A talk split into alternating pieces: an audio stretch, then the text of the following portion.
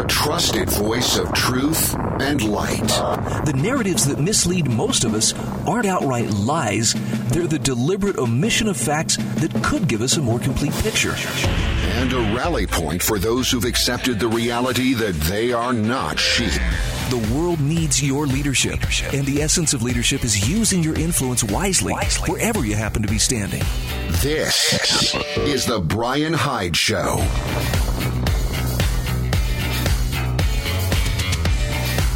Well, hello there, and welcome to the show.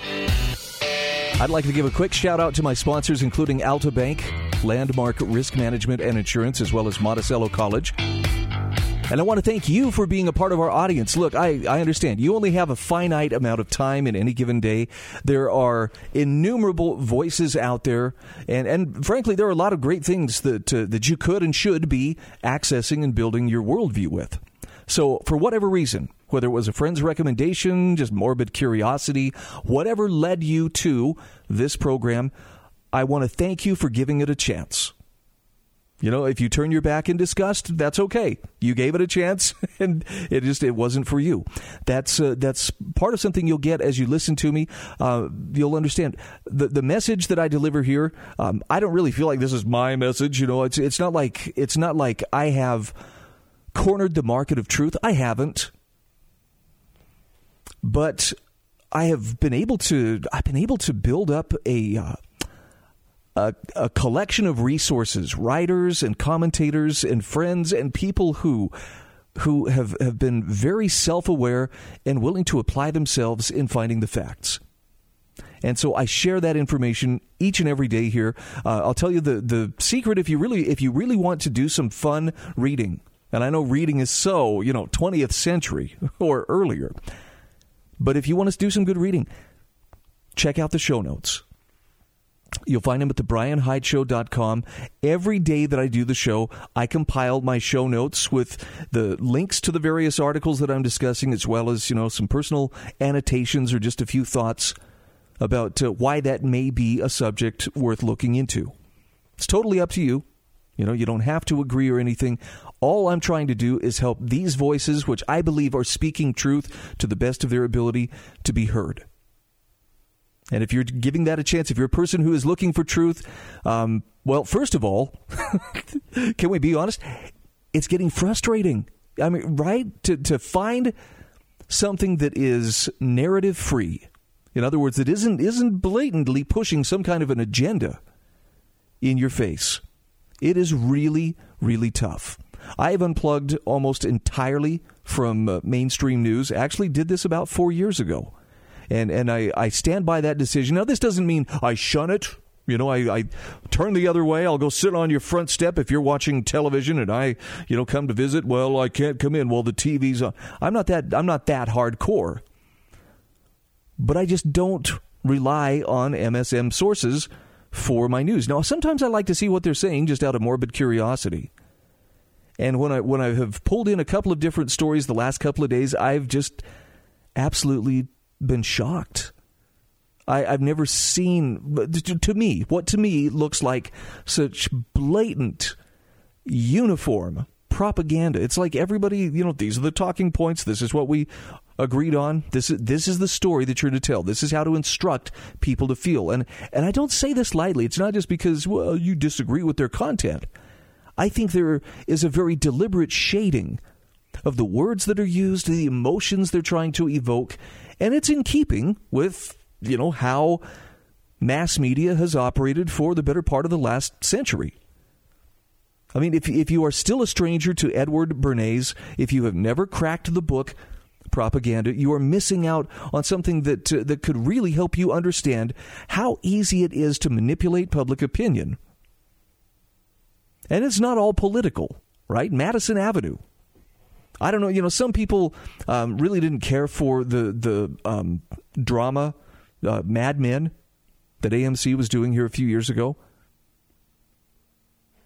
But that uh, there was there was some really excellent insights into how to craft a message, how to sell this to the public, how to shift public awareness in a direction of your choosing. So this is not, you know, tinfoil hat conspiracy like they're reading your thoughts. It's more like acknowledging There are people who have studied very hard and applied themselves at every turn to learn how to better manipulate people, how to better shift public opinion. And if you just if you were just to pull up Edward Bernays um, quotes, just look for a couple of quotes. I promise you would get a feel for, oh, yeah, he's talking about stuff that's regularly done in our day.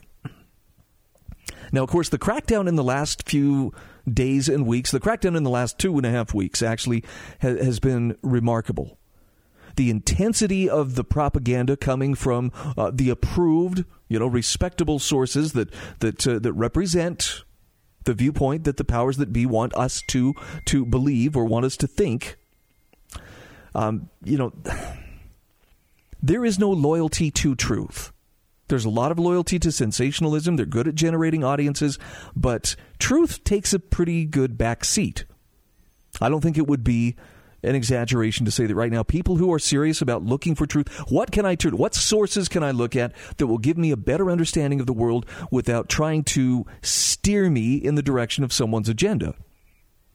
I can promise you this if you're looking for that, you will have to work at finding it. You're going to have to go out there and do your own kind of research, your own vetting of sources. You're going to have to, to prove it and own your point of view because we are in a famine of sorts what we're living in, I guess if, if I could put it this way, we live in a time of truth deficiency. And I want to liken this to, you know, nutritional deficiency. Because we've long understood that a deficiency in certain nutrients and vitamins can have serious consequences on our health. Now, fortunately, mankind discovered over time that formerly common diseases can be corrected simply by getting enough of the right vitamins. So, uh, things like citrus fruits or sunlight or fresh vegetables have made things like scurvy and rickets and pellagra virtually unknown in modern society. Now, even so, people who give little thought to what they consume tend to encounter unexpected health consequences more often than those whose diets reflect a very conscientious effort to eat wisely. And you can see a similar dynamic at work in the effects of what we prefer to consume intellectually. For example, how many of us know individuals who spend an inordinate amount of time obsessing over whatever is leading the current media news cycle? So it could be outrage over uh, former President Trump or current President Biden. It could be the latest so called government shutdown, some other event dominating the headlines. We all know people who live their state their lives in a constant state of indignation. Now here's the thing, what they're feeling may be real. But they're allowing themselves to become emotionally invested in things that in great likelihood have little to no tangible effect on their lives. In other words, they're choosing to care about it because they choose to, not because it's unavoidable and would just be right there in their face. Rather than engaging in the kind of personal actions that could have measurable impact on the world around them, they turn into passive complainers who end up just regurgitating whatever media content they've been consuming. So I guess if you think of it this way, a steady diet of mass media sound bites is never going to be balanced enough to provide us with the kind of mental and spiritual nourishment that allows us to be problem solvers. As a result, people are suffering, a lot of people are suffering from a form of truth deficiency.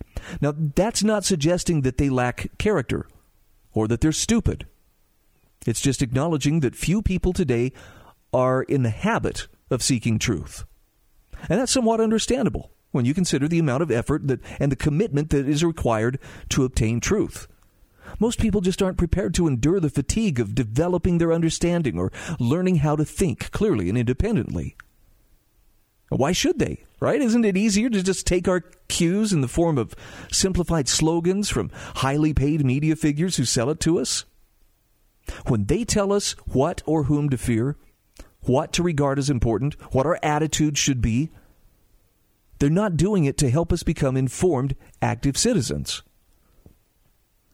They're spoon feeding us a form of intellectual gruel, flavored with hype, sensationalism, titillation, maybe garnished with a little splash of blood. But the long term effects of consuming this on a day to day basis make us higher, uh, more highly susceptible to fear, anger, and guilt. And those kind of emotions are what make us significantly easier to manipulate and to lead along. I don't know if you've had the sense of this lately, but there there are people very actively trying to pull those levers to, to manipulate your fears, to make you angry, to try to uh, you know to generate some kind of bloodlust in your heart and in your mind. I hope I'm not one of those people. I really do. I had a friend gently remind me today that uh, some of the stuff I'm covering here really is heavy, and it is. I mean, I trust you enough. I love you enough as your friend. I'm willing to speak the truth even when the truth is hard. At the same time, I don't want to uh, harsh your buzz there, dude. All right, we'll take a quick break. We'll be right back.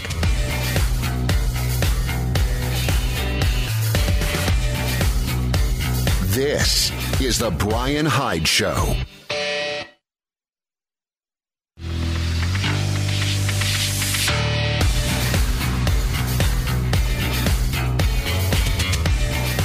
This is The Brian Hyde Show. All right, welcome back to the show. Oh my goodness! I, I, know I'm right in the middle of well, there's a very serious thing about you know you should be very careful about vetting the truth, how to live in times of truth deficiency. It's a serious subject. And it's a serious subject because we live in serious times. But I, I got to tell you, I, during the break, uh, checked my email, and uh, this is this is the latest Babylon Bee uh, news headline: Joe Biden wins Nobel Prize for his incredible first day as president. oh, there's. Uh, I, I'm grateful for satire. And and frankly, I mean, I hope nobody is offended that uh, somebody's making fun of the president. That used to be a time honored American tradition. I'm glad we're we're back to where we can do it again, and I'm I'm back. I'm happy that there's a a president that uh, makes for some really really great satire. What was the other one I saw? Oh yes, this one. Uh, this is. Uh, Biden uh, suspected of wearing earpiece after he screams, "There's a man speaking inside my head." If you haven't seen the video just yet of him walking past the Marine Guard, and, and as he walks past, Biden says aloud, "Salute Marines." and it's I don't know, man. I mean, maybe maybe it's just a coincidence. Maybe he was just thinking it and it came out, but it just kind of raises the possibility that uh, perhaps someone is speaking into his ear. Would this matter? I don't know. For some people, it would. Let's get back to the idea of how to live in times of truth deficiency. Now, I'm using this as an example of truth deficiency uh, in in the sense that I say this with with the deepest respect, you know, for, for those who are, are dealing with loved ones who uh, who are going through dementia or or other uh, you know cognitive decline. It's astonishing to me that uh, so many people within the press and within the Washington establishment are willing to pretend that something isn't seriously wrong um, with Joe Biden. And I, I, don't mean that as any kind of a reflection on his character. I mean, they're, they're trying to explain things like, oh, it's, it well, you know, actually, a four year old boy with a stutter helped the president on his speech, and we're supposed to believe this is like the king's speech or something here, uh, you know, for his inaugural address uh, because the president has, has a stuttering problem. Look, you can go back over about 47 years of news footage and, and clips of uh, President Biden back when he was Senator Biden yeah, he doesn't stutter. And, and I'm not saying any of this to, to add to his anguish or his family's anguish, uh, but the man is clearly in a state of decline.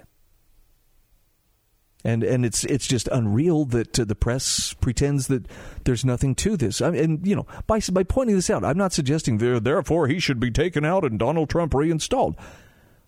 I'm just saying that uh, there's a very different standard at work here and what the press is telling people is the truth, hmm, well, I think the people need to, to uh, definitely be careful. Don't take it at face value. Now, if you're serious about seeing the world as it really is, the first thing you know is you have to take ownership of the need to seek after truth at an individual level. And that can be tough for a couple of different reasons. Researching, studying, vetting information requires a serious investment of time. That's a luxury few of us enjoy. Our leisure time, by which I refer to the discretionary time we have outside of providing for our needs, should encompass more than just simply play or rest. People who are making a difference at any level are the people who are using their leisure time to better themselves and better their understanding. And by the way, this could include when bettering yourself could include, you know, learning a skill, it could include exercise, it can include a lot of different things, but learning, especially learning things that are above your your head. That's important. And especially if you want to be, you know, a thinking, productive, upright person who, who doesn't wait for cues from someone else on, well, this is what you should think. So here are a few dis- a few suggestions about how to overcome truth deficiency and how to keep it at bay. I recommend that if you must watch the mass media, pay close attention to stories or issues that elicit strong emotional responses. If you see a headline or you see video or something and you think, whoa, wow, that really hit me right in the feels, it's probably not by accident. So knowing how to write the ask question, how to ask the right questions rather, is of greater value than simply knowing the right answer. And you got to get in the habit of asking yourself, does this story genuinely affect my life or am I giving someone else power over my emotions? Now, you don't have to be paranoid. You don't have to be reading every word like, ah, they're trying to manipulate me with that particular word. You just have to be aware that sometimes, uh, and, and writers are very, very good at this, people will play to your emotions. And it's a marvelous and proven way to sway people and to manipulate them. Something else you may want to consider too is to consider exactly who stands to benefit from the way that a particular story is being presented. You'll hear the words cui bono, who benefits? That's a question you should be willing to ask anytime you're sizing up a particular situation or a story. Keeping in mind that most of what you know is what was told to you by someone else, but you can ask yourself who's benefiting from the way that this story is being told? Is it is it really one side or is it telling, you know, in a way that both sides you know, come out fairly evenly represented. You may even want to ask yourself is the person telling me this information paying a price for speaking truth? Typically, the kinds of sources that can be trusted are the ones who have skin in the game and those who are willing to suffer in order to speak the truth. People who have nothing at stake, people who seem to be immune to the consequences of their words, those are the ones you got to watch because they are far more likely to engage in deception. And a good rule of thumb as to what is whether the source is more concerned about gaining the approval of others or more concerned with speaking the truth, even if it's unpopular to do so. I have a suspicion we're probably going to be learning a lot about who has that backbone and who doesn't. And I, man, I'm not going to make the statement. Oh, I know I do. I don't know. I'd like to think I do, but uh, if you if you never stood against a crowd before, it is that's a very uncomfortable feeling. And today's crowds are uh, getting pretty violent. But you're going to hear a lot of different voices out there clamoring for your attention. You're going to hear a lot of people saying, "Hey, you know, this is this is the way it's got to be."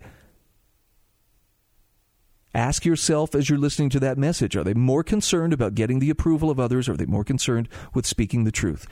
even if it's going to make them unpopular or unliked.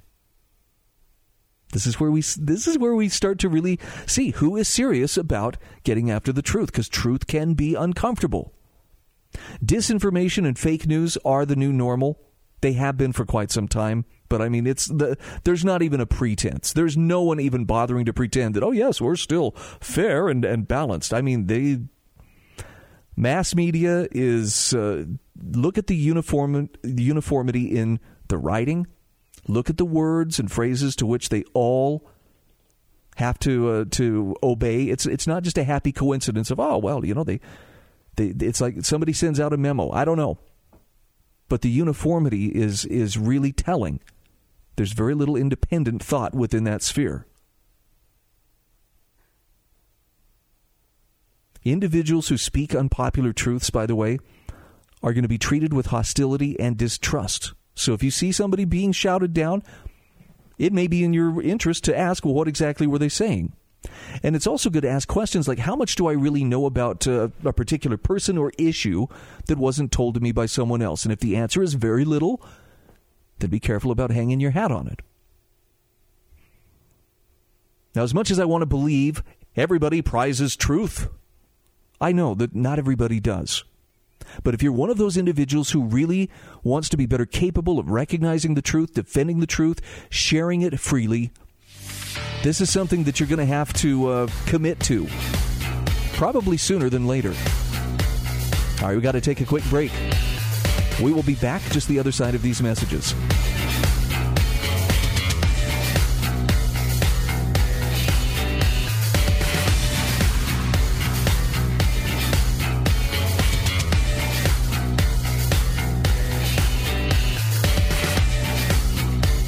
This is The Brian Hyde Show.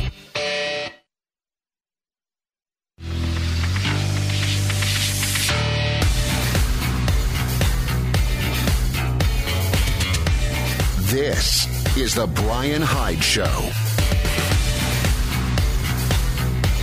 Hey, welcome back to the show. Listen, if you are a small business owner, you probably have learned a thing or two about uh, having commercial insurance, right, for your business. You ever get the sense you have some unanswered questions? Like maybe there's there are a few things you don't clearly understand, but you wish that there was someone you could turn to who could answer those questions. All right, this is the name I want you to remember: Landmark Risk Management and Insurance. It's my friend Steve Burgess. His uh, office is located in St. George, Utah, but I think you will find that uh, Steve has the answers that can put you in the can, can take you in the right direction. All you need to do to contact him is go to my show notes at thebrianhydeshow.com. These are the show notes for January 22nd, 2021. Look down there at the bottom of the show notes. You'll find the sponsors, and thank you to each of them for sponsoring this program. All right. So I just, it's so funny. Today, um, I, I, was producing uh, my friend Joe Carey's radio show uh, just prior to my show. And uh, Joe was talking about uh, a book that he had been reading by uh, an author that he had just become acquainted with by the name of Jefferson Shoup. And he asked me, Brian, do you ever hear of Jefferson Shoup? And I was like, okay. Strangely enough, Jefferson Shoup's name popped into my consciousness this morning. Um, I think I got an email, maybe it was yesterday, from the Foundation for Economic Education, and there was this excellent article about uh, yes, it's time to unite, but not in the way that you think. And I look at the author, and by gosh, that is Jefferson Shoup. And after reading through his article, I, I found this to be really productive. I mean, look, I I'm seeing varying degrees in people of uh, discouragement. Some cases, it's it's getting close to despair. Those are the people who are really, really deeply politically engaged. Um, I think they're they're really struggling to to deal with the stress of what they see playing out. All of us feel stress, and all of us feel a sense of, "Ooh, we're we're in a really awkward and and kind of ugly spot right now as far as uh, our nation's history. And the calls to unite that we are hearing from, you know, the the power centers don't really have a sincere ring of come on, let's put aside our differences and come together. It's more like come bend the knee, say the words, you know, take the oath, whatever it is, recant whatever you said before, and uh, don't ever disobey. That's what it feels like. It's you know, it's um, I can't remember who it was. Time to Heal. I think it was Jim Quinn. He spelled heal H E E L. But but you get the picture. The the calls to unity are more of a call to, you know, switch your mind to our control. That way we'll have unity of mind and, you know, nobody's going to act out. Listen to what Jefferson Shoup has to say about discovering the right way to reunite. He says campaign signs fill the dumpsters, ballots are everywhere, TV stations are dusting off their non political commercials again. The election's over, and it looks like the other guys won. Crap. Politicians and celebrities you have been saying maddening things, completely mischaracterizing you, and you've just about had it. Even more insulting, the victor is now calling out to you. It is time to unite and move forward together. I love the analogy he uses. He says it feels like the end of the Empire Strikes Back. You've lost a battle of red and blue lightsabers and now find yourself trapped at the end of a walkway suspended in the air. Your opponent reaches out, inviting you to join the dark side. you know that an undivided nation is important, but to join forces with a side that seems to oppose everything you believe, no thanks. You'd rather pull a Luke Skywalker and base jump off this antenna thing without a parachute. Now, Jefferson Shoup says you're, you're right not to embrace an ideology that you think is harmful, but that doesn't mean the nation has to remain so fractured. You see, we've allowed ourselves to be sorted in all the wrong ways by race and wealth. For example, our political division has reached an unhealthy level. Now, we've forgotten the ways we can come together where you advance your values, not abandon them. And I think there are probably most people most people within the sound of my voice are going to be old enough to remember a time when that was the norm. You didn't have to tiptoe. You didn't have to worry about, gee, you know, am I going to am I going to offend somebody just by, you know, using a normal pronoun? So yeah, the opportunity is there for people to come together. Ways that are empowering and, and satisfying, says Jefferson Shoup, even if uh, nobody you voted for ended up in office. We just need to rediscover the right way to unite. Now, he has three suggestions here. And I think they are they are valid suggestions. They're they're workable. They're within your power. The first one is to think very local. We get caught up in the national races. It's easy to see why national news and opinion shows have the largest budgets and presidential elections make for a compelling story. But the federal races are also the ones where you have the least influence. So he says, find your, you find yourself feeling frustrated and powerless, left to grumble at the headlines on your social media feed. How about we focus closer to home? For a moment, don't worry about uniting with the president or your governor. Zoom into your county and then your city, all the way to the neighbors on your street and your own friends and family, especially the ones that you're pretty sure voted differently than you did.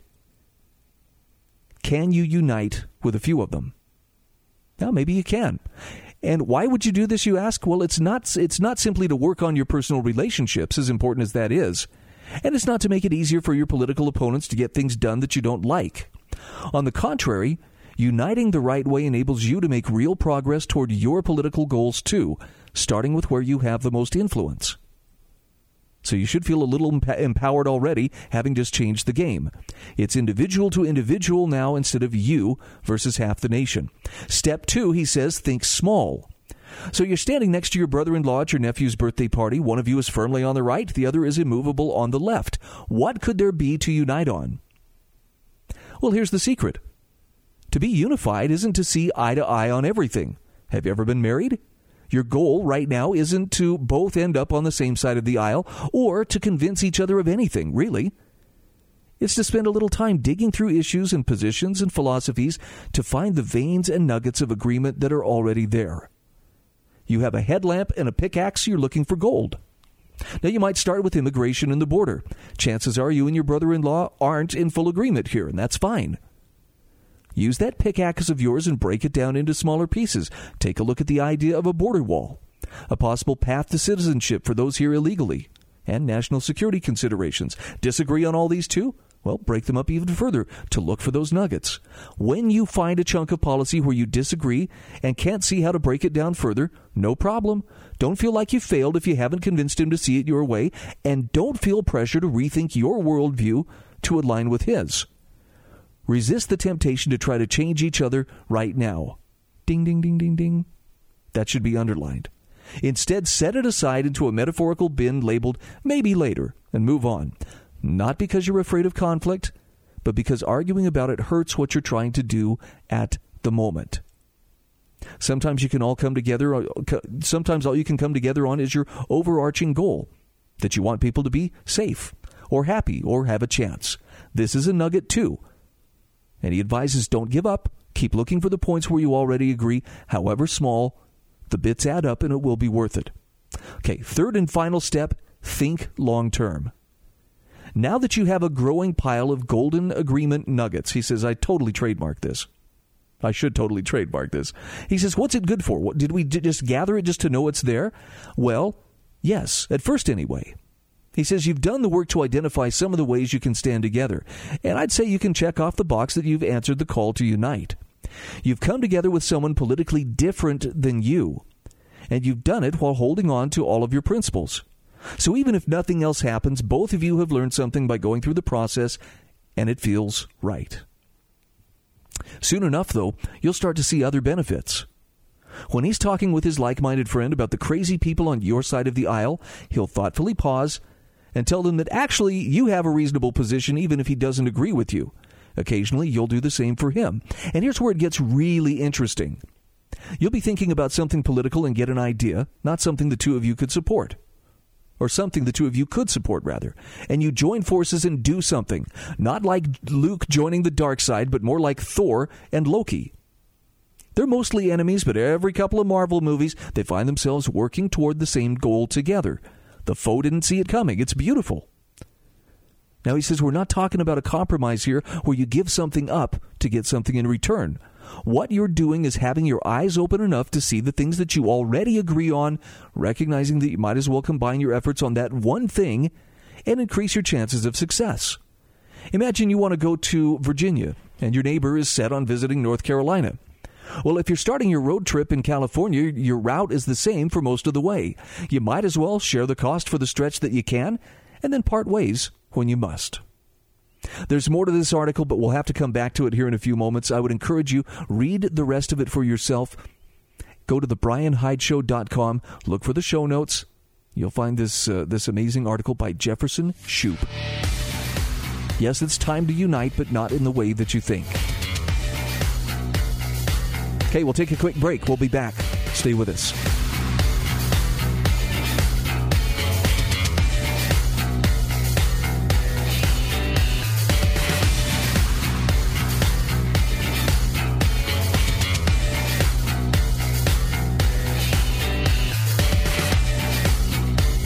This is The Brian Hyde Show.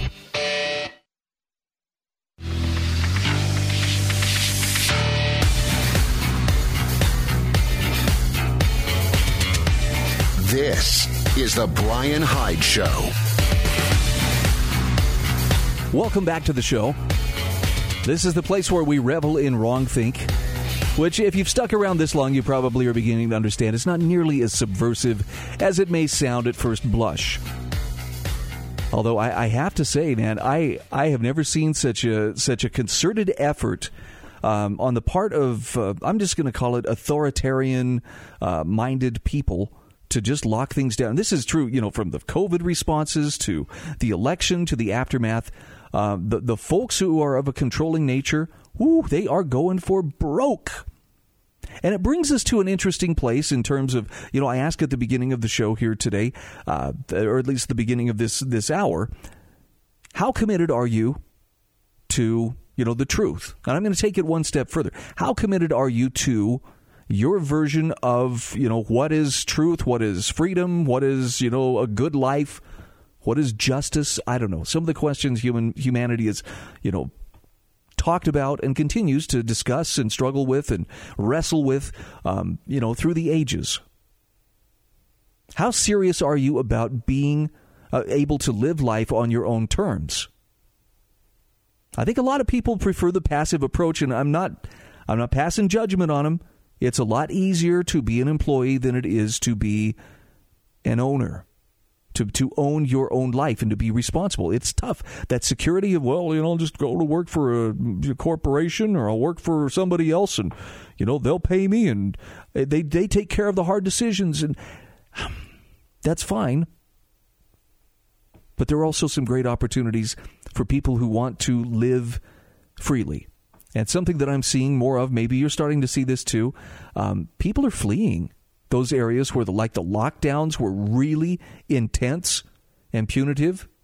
Here's an article from Jeffrey Tucker. This was published on the American Institute for Economic Research. He says for nearly a year, governments have been instructing people to stay put. Don't leave your home unless you have to. Forget about organizing or attending events. Weddings and funerals are too great a risk for spreading disease, and on and on it goes. But he says not everywhere is this the case.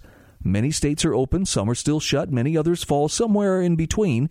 In some places in the United States, life feels almost normal. Now, he says, might we predict a shift in population from lockdown states to open states? According to North American Moving Services, Americans are still on the move at high rates that compare with 2019, despite or perhaps because of all the edicts.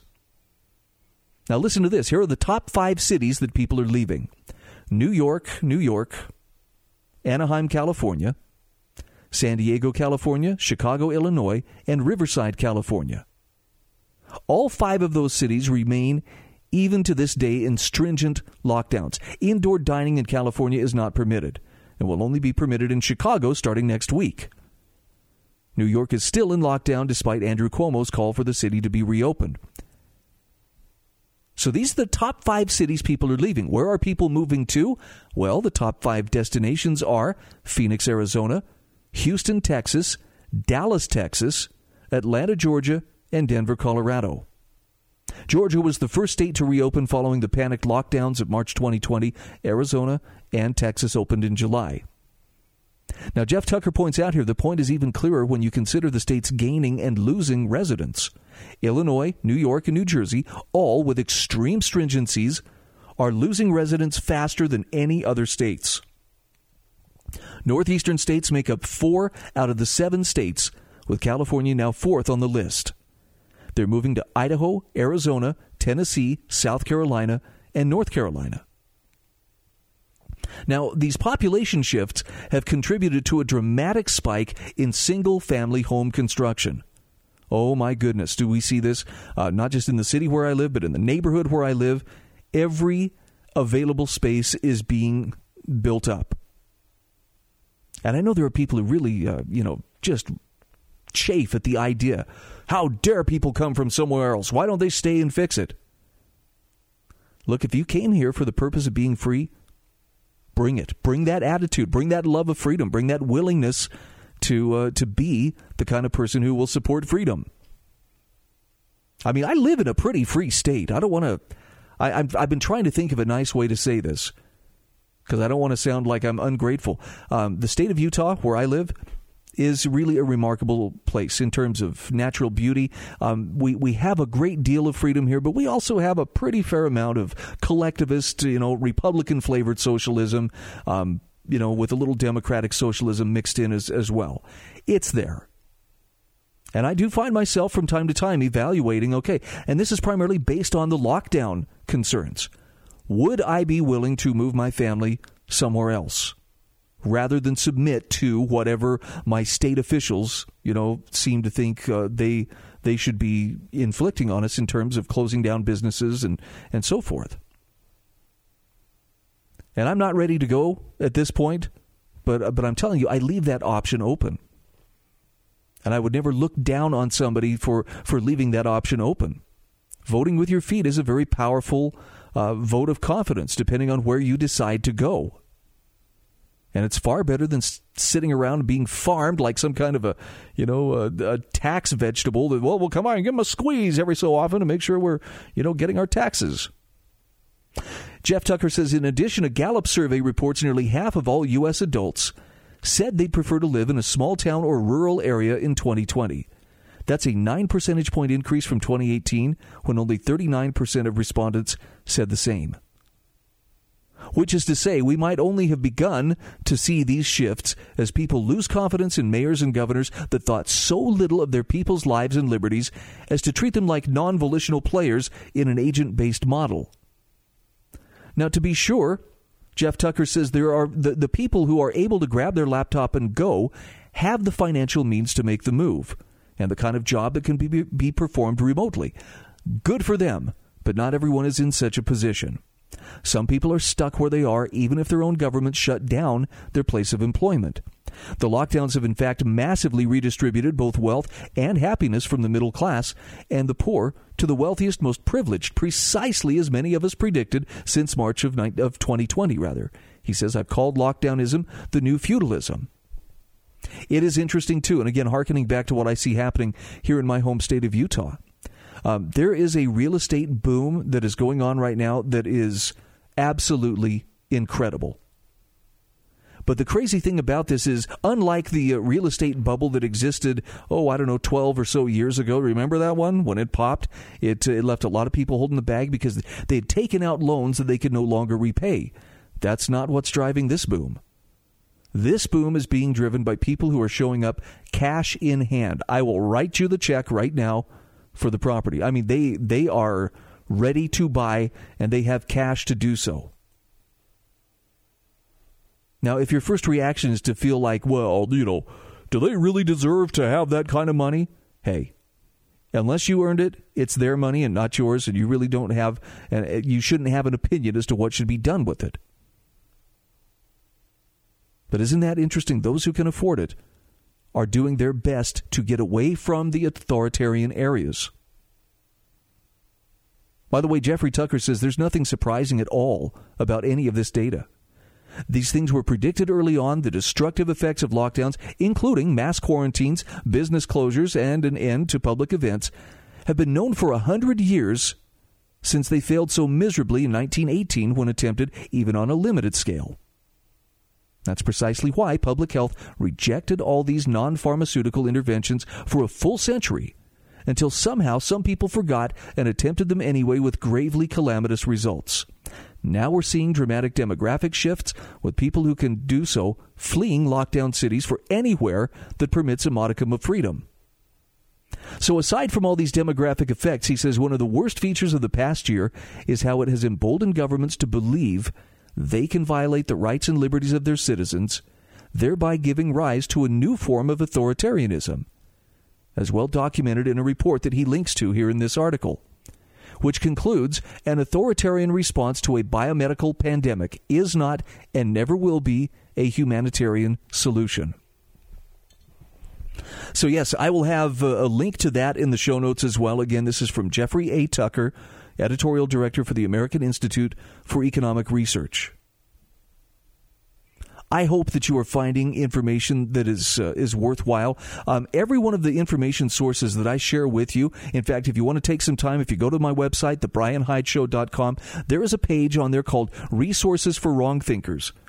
And I strongly encourage you sign up for emails where you can to get a daily email from these organizations like AIER or the uh, Future of Freedom Foundation or fee.org. You will have so much good material to help you better understand the world. You know, in addition to whatever you're already studying, it's not like, you know, this has to be your sole, you know, mental nutrition. But I think you'll find uh, this is some pretty substantive fare. I highly recommend it.